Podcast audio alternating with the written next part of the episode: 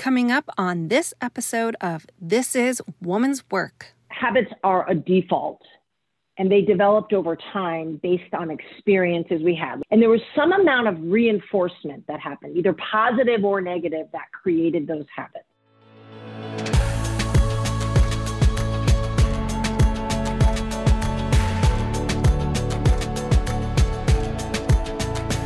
I am Nicole Kalil, and you're tuning in to the This is Woman's Work podcast, where together we're redefining what it looks like, what it feels like to be doing woman's work.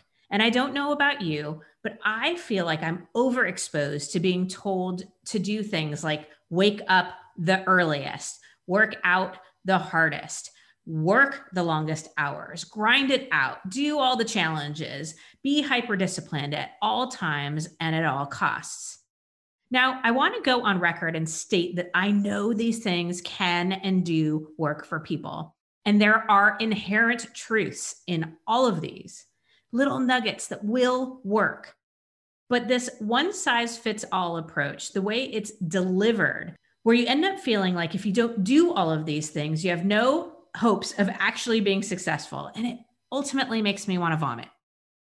I'd personally love to see the taking care of my mental and emotional health while creating life and raising humans and working full time until I need to make dinner while only hoping to get a decent night's sleep until I wake up with a child's foot in my face and have to make sure their teeth are brushed and ready to get an education while making sure they don't grow up to be serial killers before I make my coffee to get paid less for the same, if not better, goddamn work challenge. Because that is the real challenge. You want to be mentally tough? Be a working mom during a pandemic and then challenge me. Jeez, sorry, God, glad I got that off my chest. so obviously, I have some frustration that I need to work out on my own. But what I do know and do agree with is that mindset, goals, commitment, and habits do matter. They are difference makers in creating success, however, it is that you define success. My beef isn't with the concept of something like 75 hard. My beef is when women or when people feel that if they don't participate that they are somehow lazy or uncommitted or that they won't achieve success that this is the answer versus one option that'll work for some people i've asked trisha hamilton leadership coach with a degree in psychology with a mission of helping her clients step into the space where they can be exceptional to join me today. She describes herself as a mother, wife, lover of kindness, and an energy force in the universe who is vulnerable, happy, sad, wise, and unlearned. Now that resonates with me. Trisha, thank you so much for joining us today. I'm really excited about this conversation. Amen to everything you just said, sister. That's fantastic. Told you I was going to get a little heated on this one. Woo, love it. Uh, um, and, and, I'm glad I can do that with you. Uh, so I always, you know, want to make sure that I'm clear the distinction of my my problem is the way things some things are being framed, not with the thing themselves. And so I wanted you to help me and, and really help us to think through, unravel, separate ourselves from some of the misconceptions and, and, sort of relearn or rethink our way through how mindset and habits connect, how they don't, how they're built, how we maybe reform habits, all, of that fun stuff. So um, I want to start with that question. What can we learn from all of the books and the challenges. And where would you recommend that we also navigate through that on our own?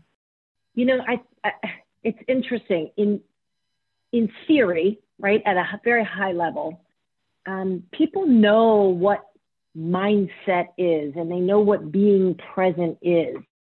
And a lot of that is so ethereal that people don't even know how to apply it to their own lives. So um, you know, it's an uh, it's such overused language right now. It's, you know, be present, be in the moment, be where your feet are, be mindful. And what pissed me off about that work was I was like, okay, well, how do I how do I apply that in my life, right? how do others apply it in their life? So I'm not sure that answered your question, except to say I think most of us are in good company, not knowing where to begin. Right.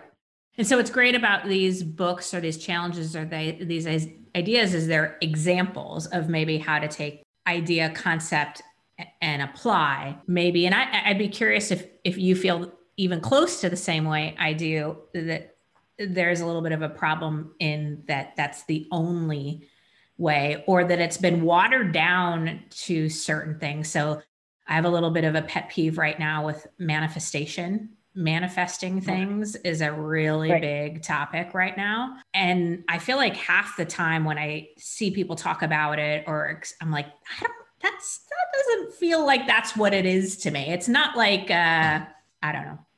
You know, so uh, it's, it's interesting. I mean, there's, there's so many ways to interpret mindset and habits and, and we apply it to our life we apply it to business I mean, my good lord working moms are getting it at all directions professionally personally. And i think about being present um, that is mindset right? So in any given moment we are in our own thoughts.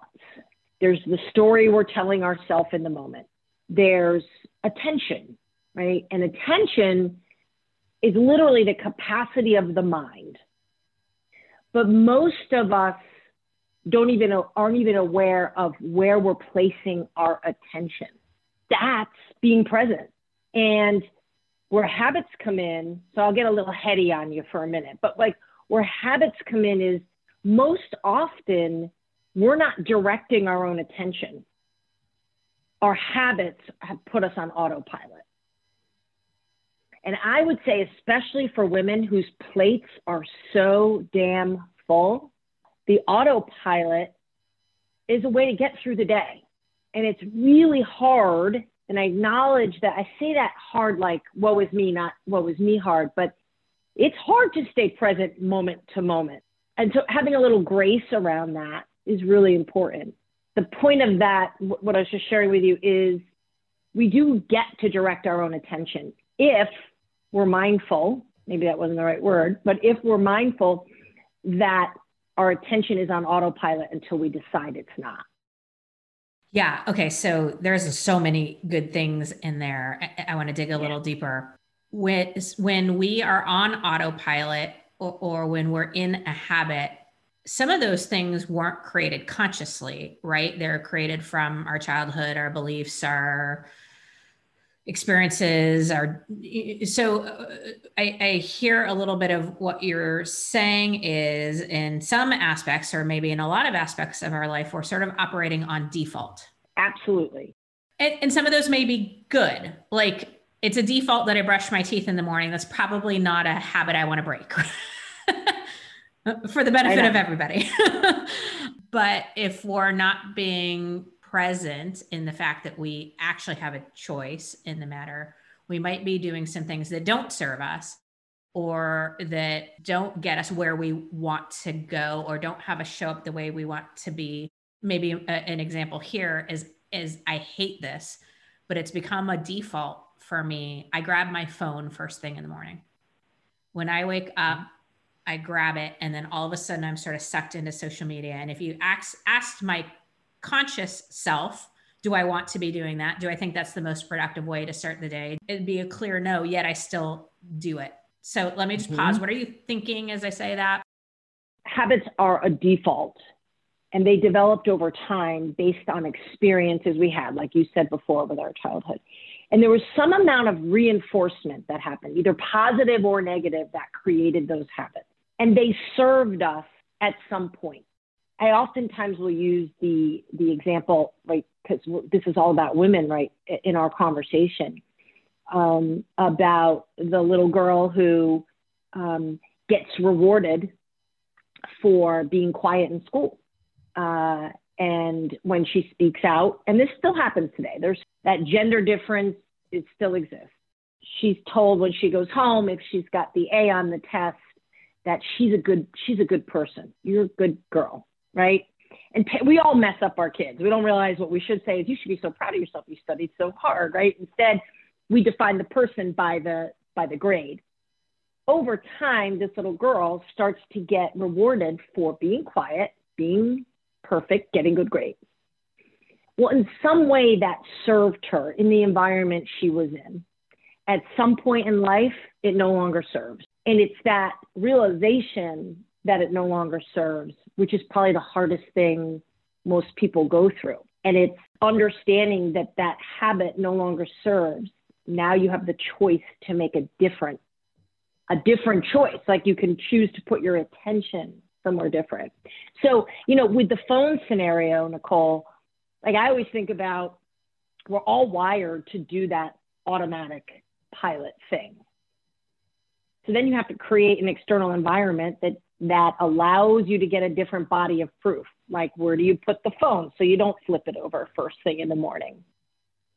Okay, so um, how do we begin to become conscious of which habits are serving or not serving us now? I mean, the example you gave, I was nodding my head the whole time, very much, you know, as an adult, perfectionist tendencies, need to perform in order to be good, you know, that type of thing. So, as adults, how do we, what are some tips for deciding? And then I'm going to get into, okay, but then how do we create a new habit?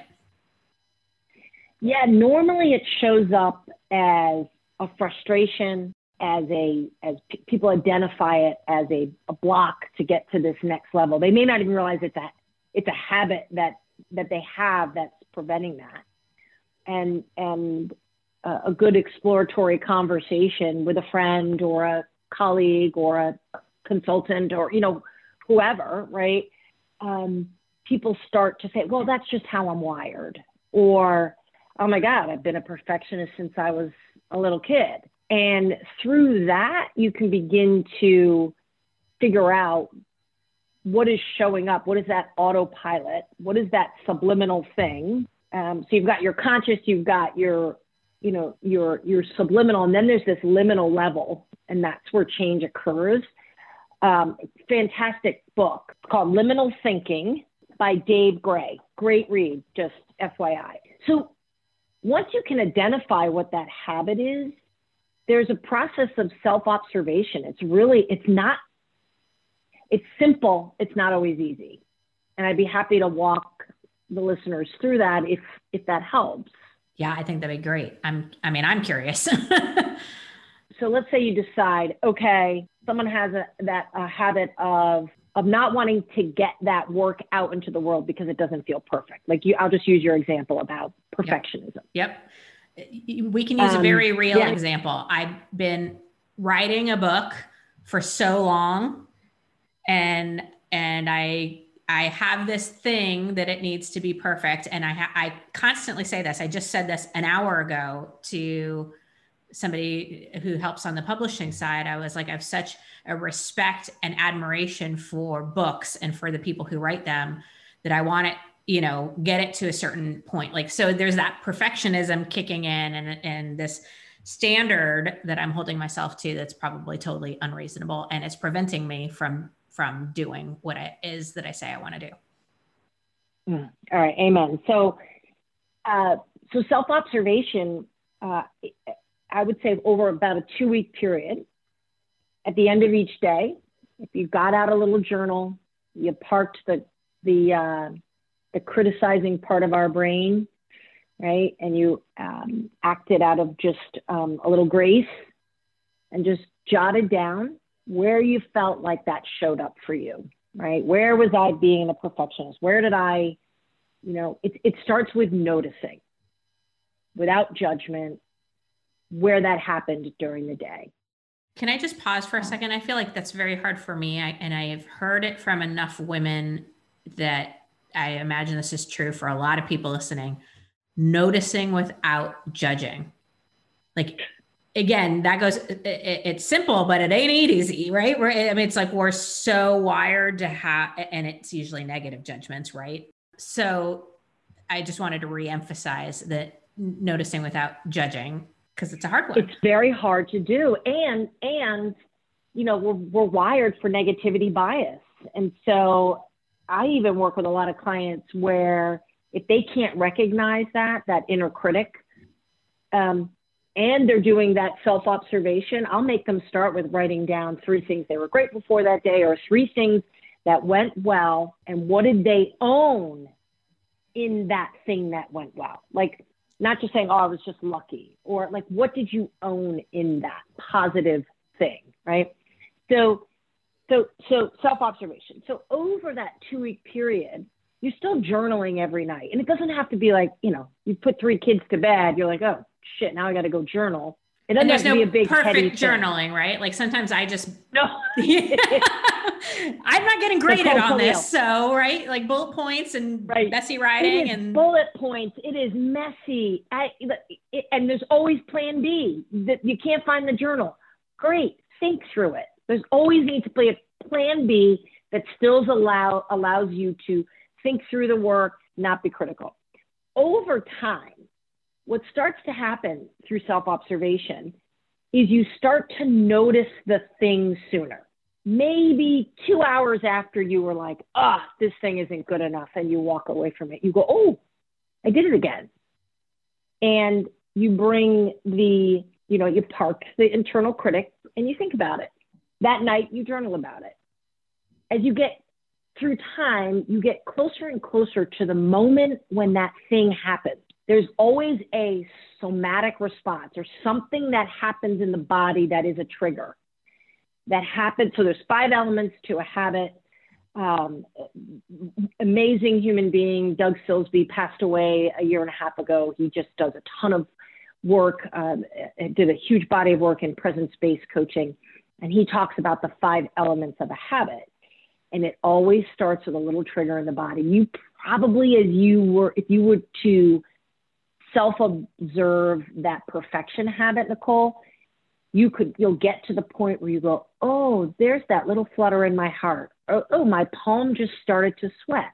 And there's it's rapid fire, uh, and then you make the decision to put the book away. Yeah, it's a feeling in my stomach for me. There you go. And the change happens when you can get to the point this sounds heady, but it's not. That you, you get to the point where it's right before that feeling in your stomach. Okay. Yeah. And then you go, okay, I have choice. What else could I do here? Gotcha. So, what are the five elements of a habit? Do you mind digging into that a little deeper? Five elements of a habit. There's the trigger. So that's something that happens around us that we sense and that evokes a response. That first response is somatic, right? That's that's how our body automatically responds to that sensory input, that trigger. Uh, it's a biological response, and uh, uh, we observe it as a sensation, either energy or tightness or warmth. It doesn't have to be negative, it could also be positive. Uh, that immediately goes to an emotional response. It's that feeling that arises uh, that's based on deep history, like we were talking about before. Uh, and this element is observable as an emotion frustration, joy, anger, moves right into a mental response. And this is the stage that really puts context or adds meaning and the rationale that we have around it, right? So this is observable as language, right? So it's an interpretation, it's a justification. The book's not good enough, it's not ready. The mental response, so that third, so trigger, somatic, emotional, mental, um, it's the highest order response in that pattern. Um, and it generally follows the emotion, the somatic and the emotional.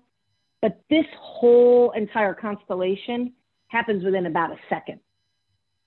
And then, right, so then the fifth piece is the resulting behavior. And that's sort of the decision that we make. It's the act, it's the speech, it's the movement, and all that that body of work that I just shared. Those five elements are are all Doug Sils, Silsbee's work. Um, so I would never take credit for for yeah. that. I just have been a student of it, and it's I think it's brilliant, and it and it it's useful for people to understand. Yeah, it's fascinating too because you know like you said those four responses happening in a matter of a second if that's the case then it really is ingrained. It really is a default. It really is sort of at this point and i'm putting in air quotes hardwired. I do have a pet peeve when people say oh that's just the way i am as if we can't rewire ourselves.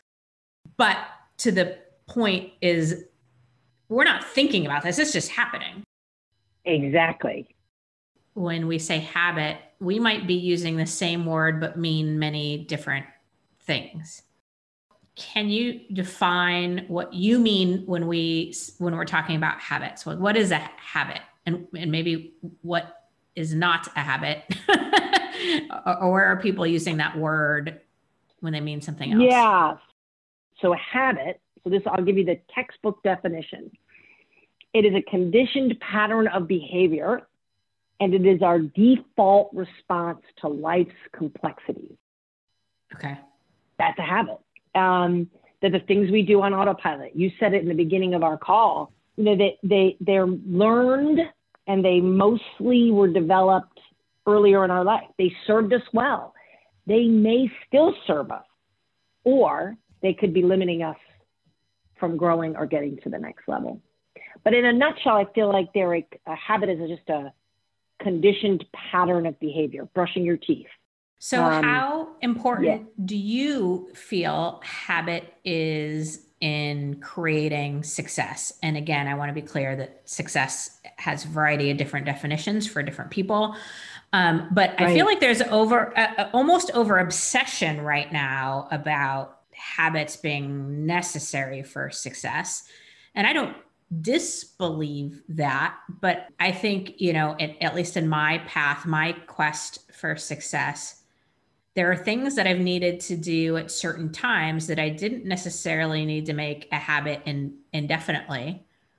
And then there are things that have been habits that have served me well and things that have been habits that haven't served me well. And then there's things that people say should be a habit that, I haven't needed to make a habit. And it, like there's like so many variations of it. But I guess just based on your experience in leadership coaching and in this topic how important or not important or, or maybe a better question is where does habit building align with success or leadership that's such a great question, Nicole. And, and so, to, to your point, how do we define success?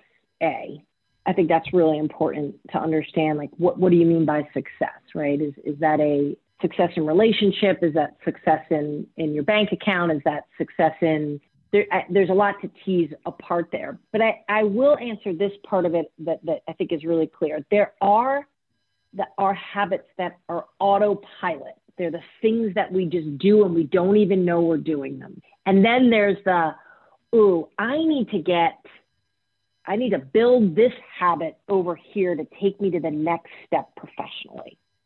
Right.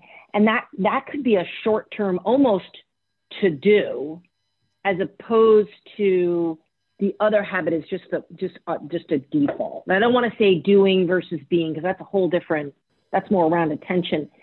And so there could be short term focus that you have in order to help you break through to get to the next level. Or, um, all right, I know I need to do like 75 hard. I'm going to do this for 75 days. That's not a habit. That's something you're doing and you're following, you're, you have an external environment that you're following to help you get to another place.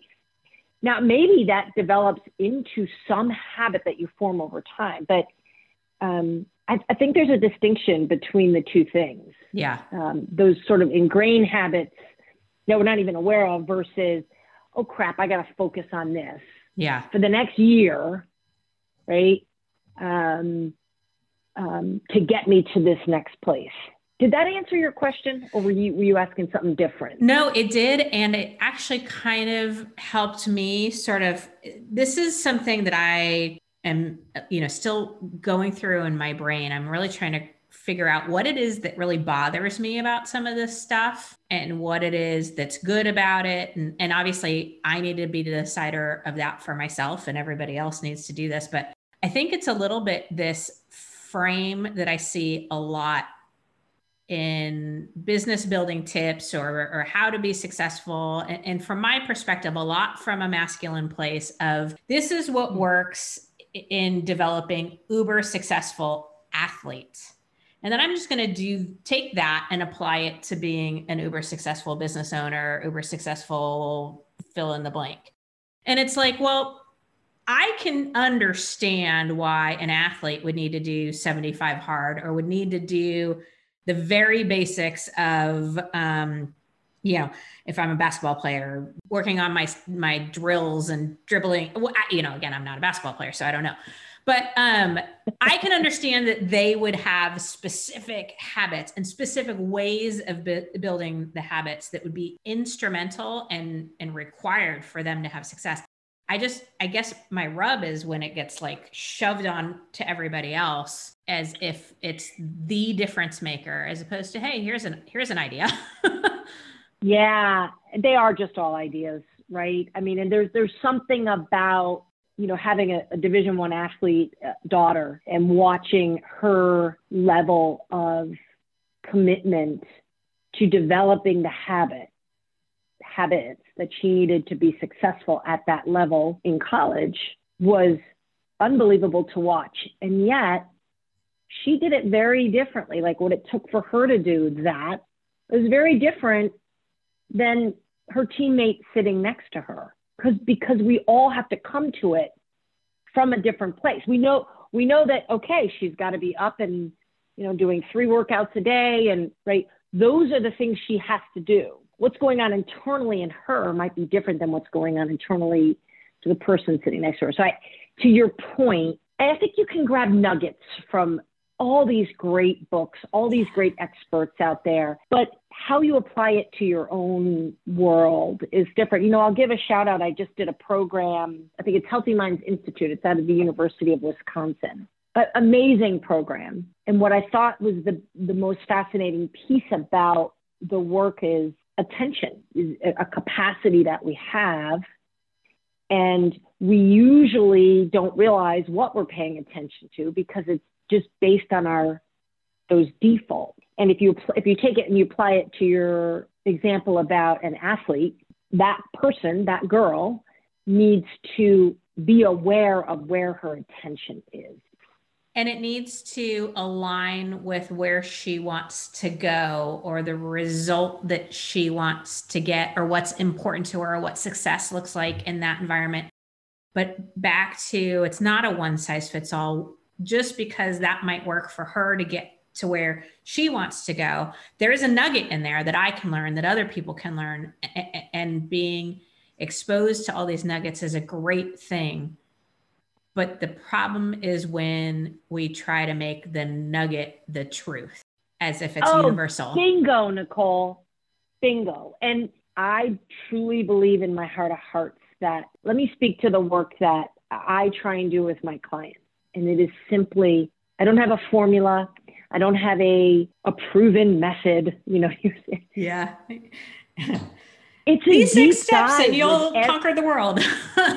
exactly. It's a deep it's a deep dive with every human that we interact with and getting to know them and, and figuring out what is that individual need and and that's how you affect change and you move and you move forward and you address habits that are no longer working so i'm right there with you I'm, i i i do believe you pull from all different great sources and experts and and thought leaders and you know uh, everything I talk about is stolen. I'm I'm just not that smart, you know. Same. Um, yeah, I mean, so, it's everything's unique, nothing's original, or something like that, right? Yeah.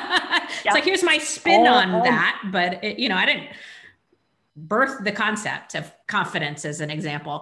Oh my gosh. You know what, Trisha? My favorite thing about our time together today has just been thinking out loud and sort of navigating. I think sometimes when I record podcasts, I feel pressure to like have an answer or demonstrate an expertise. And I am grateful to you for allowing sort of a safe space for me to eh, get through some of the emotions and the thoughts and the beliefs and the maybe habits that I might have or not have that are just kind of work in progress.